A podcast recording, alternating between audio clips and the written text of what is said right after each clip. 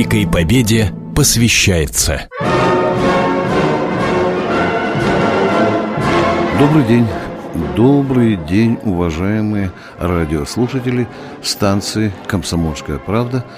Позвольте представиться, я Виктор Баранец, полковник в отставке, военный обозреватель газеты «Комсомольская правда».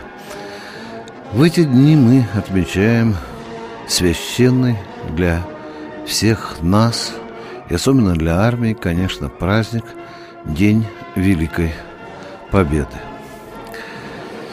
И вот так случилось, что почти 20 лет назад я служил в Министерстве обороны, куда по традиции накануне этого великого праздника пригласили героев-фронтовиков. И вот там и произошел случай, о котором я вам сейчас расскажу.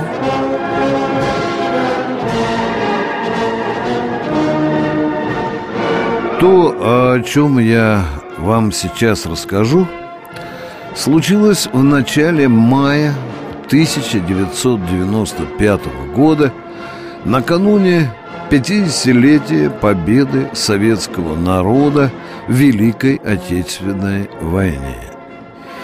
И если у кого-то из вас возникнут сомнения, что невозможно до таких мелких деталей запомнить события почти 20-летней давности, то я вам отвечаю – все это по свежим следам было запечатлено в моем дневнике, который я недавно перелистал.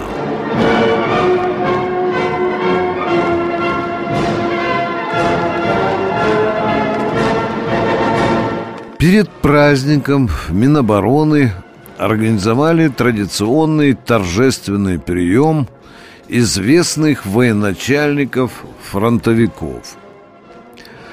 После ритуальной праздничной речи министра обороны России Павла Грачева и вручения подарков, как водится, по пять капель за победу, за победителей, за не вернувшихся с войны.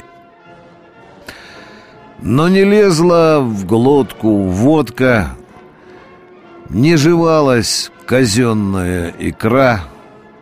Что-то противоестественное чувствовалось мне в этом натужном совместном застоле старых и молодых генералов и полковников.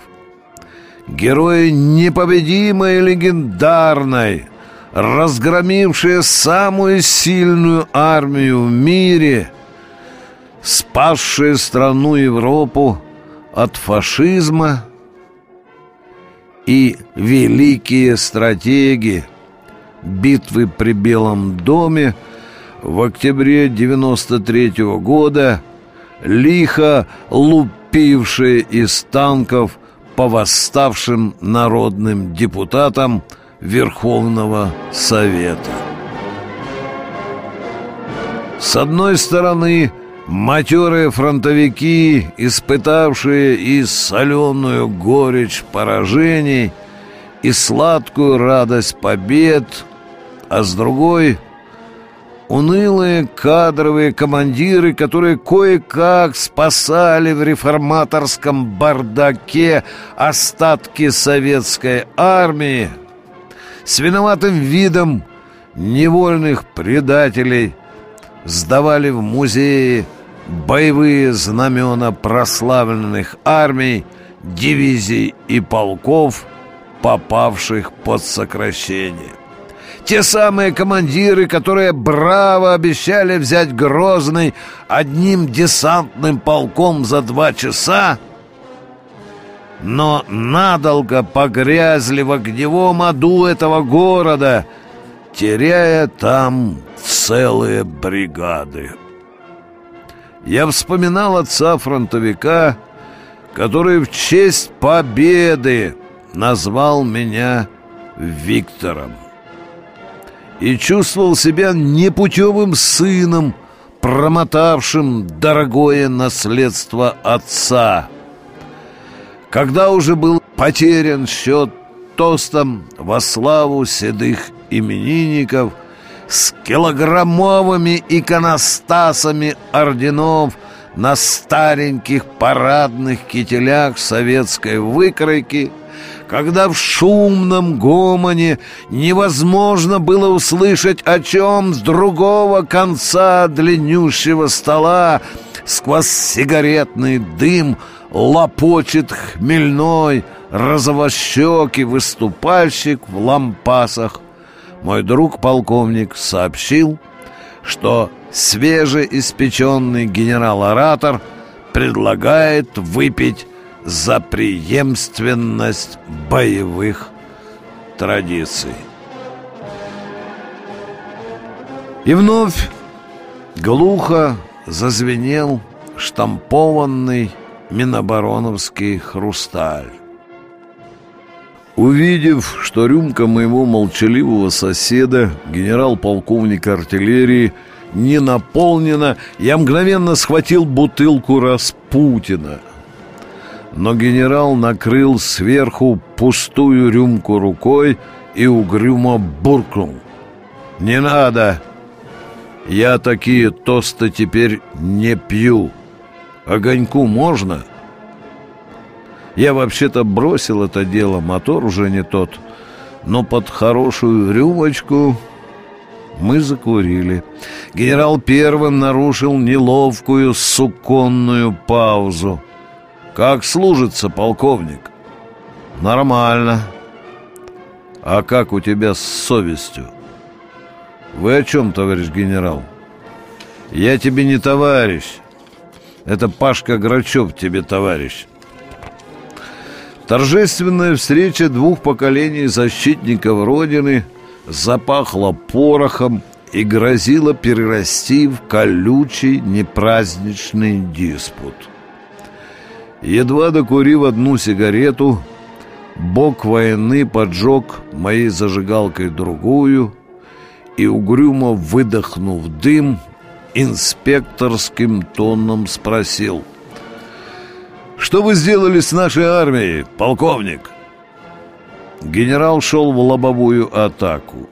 Я лихорадочно соображал, чем ответить на кинжальный огонь его суровых слов. В голове суетились какие-то сопливые мысли про объективные обстоятельства, которые выше нас, да про политиков, которые стахановскими темпами кастрируют армию. Но только я хотел бросить на прорыв генеральской позиции свой железный аргумент, причем тут я? Как тамада с другого конца стола прокричал сквозь густой словесный балаган. Слово предоставляется герою Советского Союза, почетному гражданину Смоленска и Воронежа, генерал-полковнику Григорию Ивановичу. Мой угрюмый собеседник резко встряхнул головой, встал и свирепым командирским басом приказал мне «Налей!» Я налил. Зал притих. Мой тост очень краток, громко сказал мой сосед, поворачиваясь то в одну, то в другую сторону стола, за которым нетерпеливо шевелили полными рюмками нетрезвая офицерская рота. «Предлагаю выпить за великую советскую армию, не чокаясь!» В зал мигом нахлынула кладбищенская тишина. А Григорий Иванович с каким-то гусарским шиком величественно поднял локоть руки с рюмкой на уровень плеча сделал резкий кивок головой, как обычно делают офицеры, отдающие честь без головного убора, ловко залил в себя водку и сделал короткое темпераментное «ху». Вот на этом я и заканчиваю первую часть своего рассказа. Через пару минут я продолжу его. Великой Победе посвящается. Добрый день. Добрый день, уважаемые радиослушатели станции «Комсомольская правда». Я Виктор Баранец, полковник в отставке, военный обозреватель газеты «Комсомольская правда». Несколько минут назад я прочел свой документальный рассказ «Генеральский тост». Сейчас я продолжаю его. После некоторого замешательства военная публика неуверенно проглотила этот тост. А в сторону резко поредевшего президиума застолья с млечным путем звезд на погонах уже мчался на поданный ему знак официант, свободный от основной службы время, подрабатывающий стукачом. Генерал-лейтенант что-то стал ему говорить на ухо с таким суровым видом, словно его пухлый биштекс кто-то начинил гвоздями. Минут через пять официант попросил меня выйти в курительную комнату и там передал приказ заместителя начальника генерального штаба лично спровадить генерала домой. Машина у второго подъезда. Я возвратился в зал. Почетный гражданин Смоленска и Воронежа, размахивая тощим мизинцем неженского огурчика, громко пел «Артиллеристы! Сталин дал приказ!» Вдохновенному, но нестроенному хору ветеранов – без явной охоты помогали молодые полковники, настороженно поглядывая в сторону остатков сановитого президиума. Мой генерал жил на Сипцевом вражке. В его квартире царил холостяцкий бардак, пахло лекарствами и старой кожаной мебелью. Жена генерала лежала в госпитале. Огромный черный кот радостно натирал бока о красные лампасы хозяина. Мы сели на кухне. Хозяин долго вылавливал вилкой юркий зеленый помидор в трехлитровой банке. Узкие полоски подсохшего сыра лежали на тарелке, будто маленькие бледные лыжи. Затем старый артиллерист с близорукими глазами наливал водку в пузатые рюмки так, что она сочилась через край. Что-то сбился у меня прицел. С доброй ухмылкой скрипел он басом. Осторожно, будто взведенный минный взрыватель, подвигая рюмку к себе. — я держал свою рюмку наготове, чтобы свести ее с генеральской. «Ты пей, пей!» — сухо сказал мне он. «Я все равно с тобой чокаться не буду». После каждой новой рюмки он слегка закусывал и закуривал очередную сигарету. Я не отставал от него. Он нервно ходил по кухне в густом дыму Бородинского поля и в душу мать костерил бездарей, просравших великую армию и весь его горячий, как вулканическая лава, ветеранский гнев, почему-то выплескивался именно на меня, словно я был, если не президентом России Ельциным, то уж министром обороны Грачевым точно. Я иссяк, и так пытался увести страстного кухонного оратора от опасной прединфарктной темы, но он распалялся с новой силой, да так, что где-то в соседних квартирах жильцы стали постукивать по батареям отопления. Тут генерал сбавил тон, но не температуру раскаленной обиды. Меня от этой полуночной экзекуции спасла большая цветная фотография в резной рамке, висевшая в холле. На ней Георгий Иванович был снят в военном кителе, на левой части которого пестрел широченный блок орденских планок. Я стал внимательно рассматривать их и спрашивать у владельца наград, когда и за что он получал их. Тут он слегка подобрел, но отвечал кратко.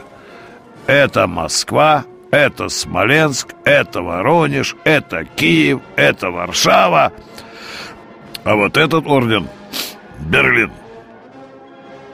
И все же мой хитрый маневр удался. Своими въедливыми вопросами о наградах я подогрел пепел генеральских воспоминаний о войне, и он мало-помалу прекратил на время свои свирепые словесные артналеты на Горбачева, на Ельцина, на Грачева, на меня и возвратился на войну.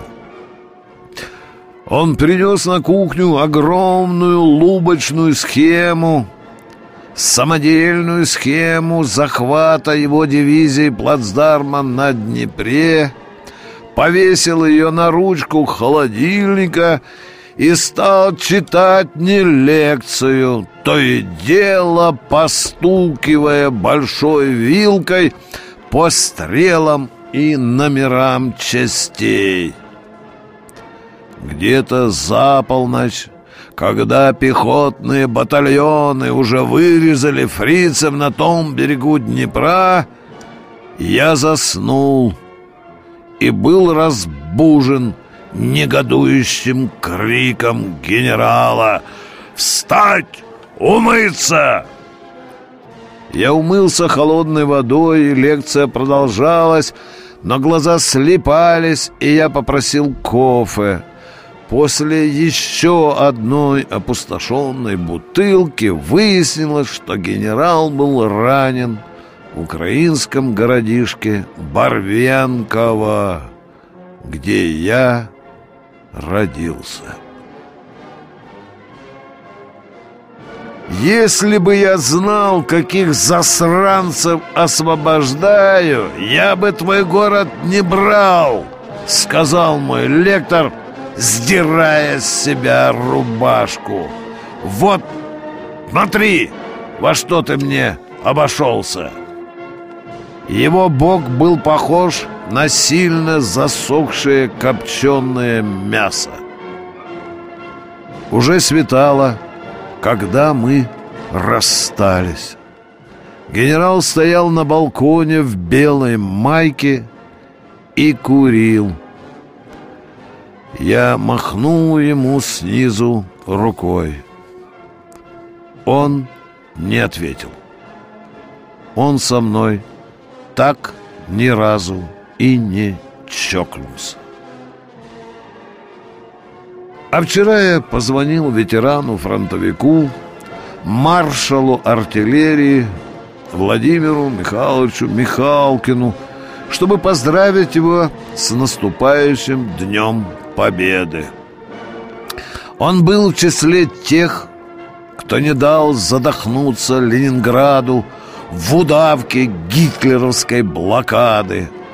Часто вспоминаю его рассказ о голоде в окопах, который вынуждал бойцов в лютую стужу и под огнем немцев лазать ночью на нейтралку, чтобы на бывшем колхозном поле добыть из-под снега качан мерзлой капусты. В былые годы, во время наших таких разговоров и встреч, маршал со жгучей болью говорил мне о своих переживаниях за состояние российской армии. А вчера, когда зашла речь об операции в Крыму, о реформе войск при Шойгу, Михалкин часто повторял слова. Блестяще «молодцы». И мне очень захотелось, чтобы эти слова своего однополчанина услышал суровый генерал из Сивцева Вражка, который, к сожалению, уже несколько лет лежит под холодной мраморной плитой на Новодевичьем кладбище. Великой Победе посвящается